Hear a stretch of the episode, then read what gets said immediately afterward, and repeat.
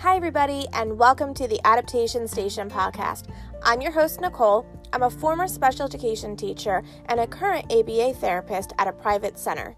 This podcast is filled with tips and tricks to not only help you be the best special education teacher you can be in the classroom, but also help you live the best life you can live outside of the classroom as well. After all, I'm all about balance. I hope you guys are excited. Let's jump on in.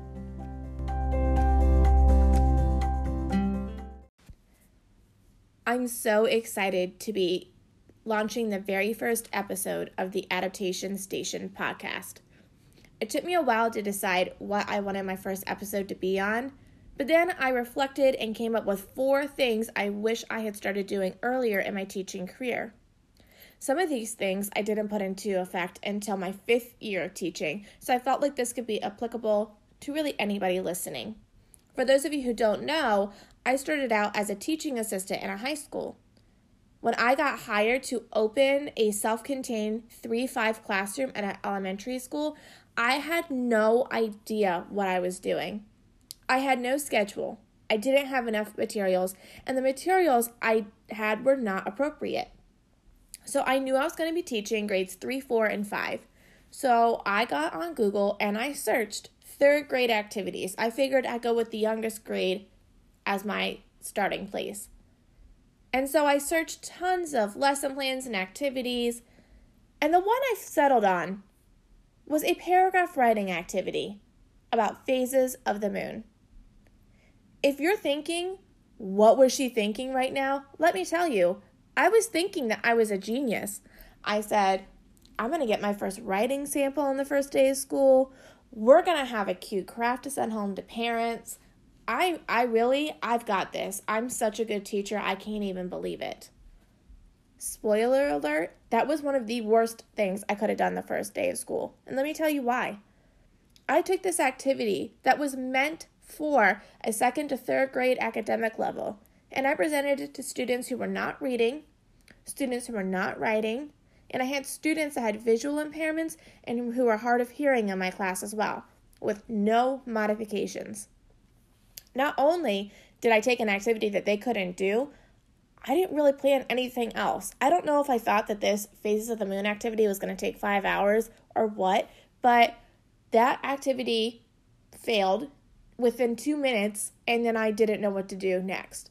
So that's going to lead us right into my very first tip.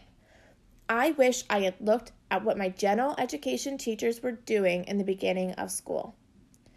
I later realized that that first day and first days of school are really working on routines and expectations.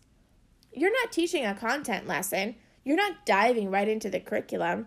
You're working on how do we act in the cafeteria? How do we use our recess equipment? And if I had slowed down and just looked at the kindergarten teacher who is down the hall, I would have realized that I had chosen the completely wrong activity for the first day of school. I definitely had that thought process of, I don't teach a general education class, so I can't relate to those teachers. There's no point in working with them. And that's the first furthest thing from the truth.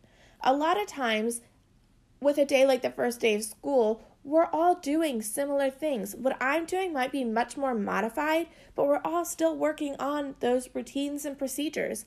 And I could have gone to those kindergarten and first grade teachers. I could have seen the activities that they were doing and then worked on making those more appropriate for my classroom.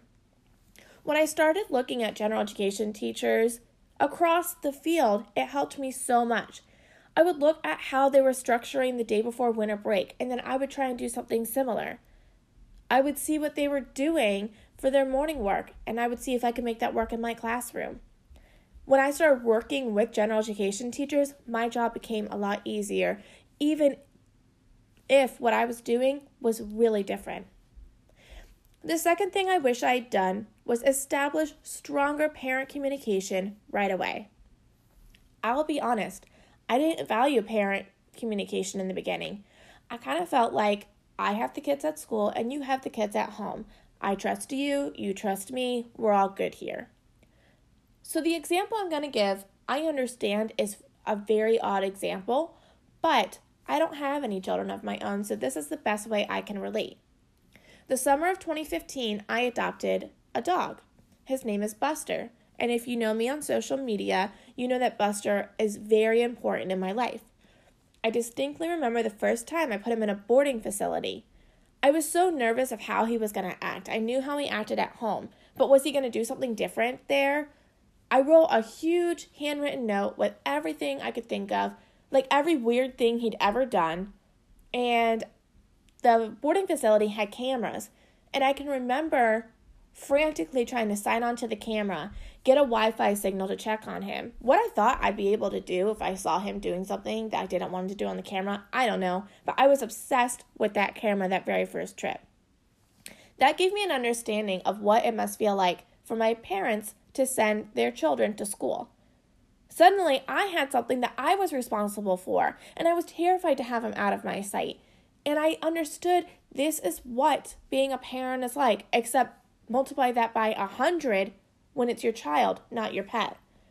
I then put a lot of effort into that parent communication. I started reaching out on a regular basis, on a daily basis. I started sharing positive things as well as the things that we needed to talk about. It really helped my parents be more connected to the classroom. That made it a better environment for the kids coming to school. It made a better environment when we were going into IEP meetings. We truly were a team, and that really, really helps. If I had built those teams year one, not year three, those first couple of years would have gone a lot better. My third thing I wish I'd had is adaptive materials. Now, this one I didn't really know what they were, so I give myself some grace here. But I had no file folders, I had no adaptive books, I had no task cards. I didn't have anything like that my first year.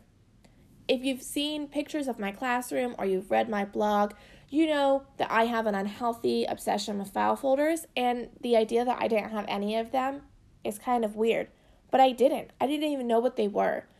I found my first Instagram. Actually, I think it was a blog in the spring of my first year of teaching, and that was the first time I was like, "What is that that that teacher's using?"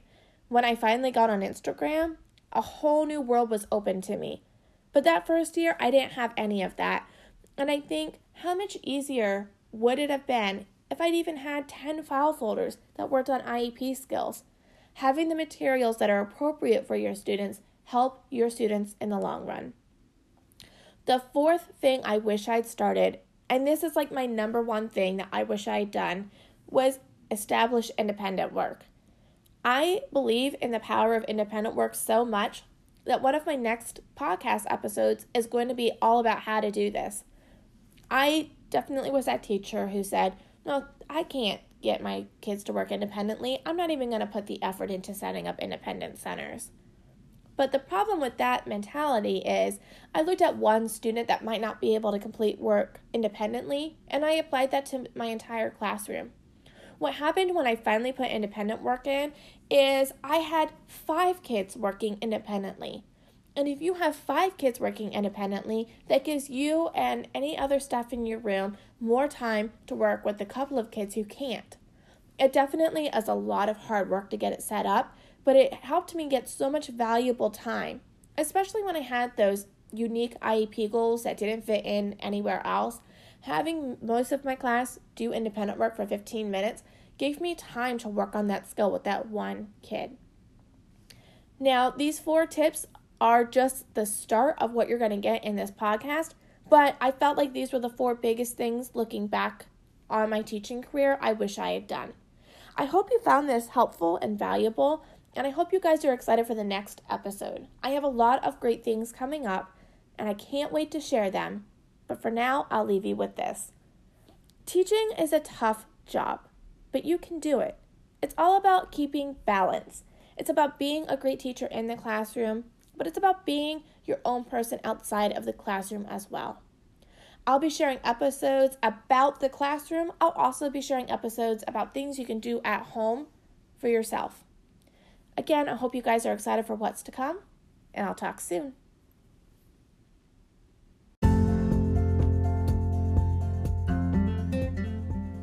Thank you for listening to my podcast. If you like what you heard, I'd greatly appreciate if you left me some feedback. And if you want to hear more, go ahead and give me a follow. While you're at it, come say hi on social media. You can find me at Adaptation Station on Instagram, Facebook, Pinterest, and you can visit me at adaptationstation.net. I can't wait to bring you guys the next episode, and I'll talk again soon.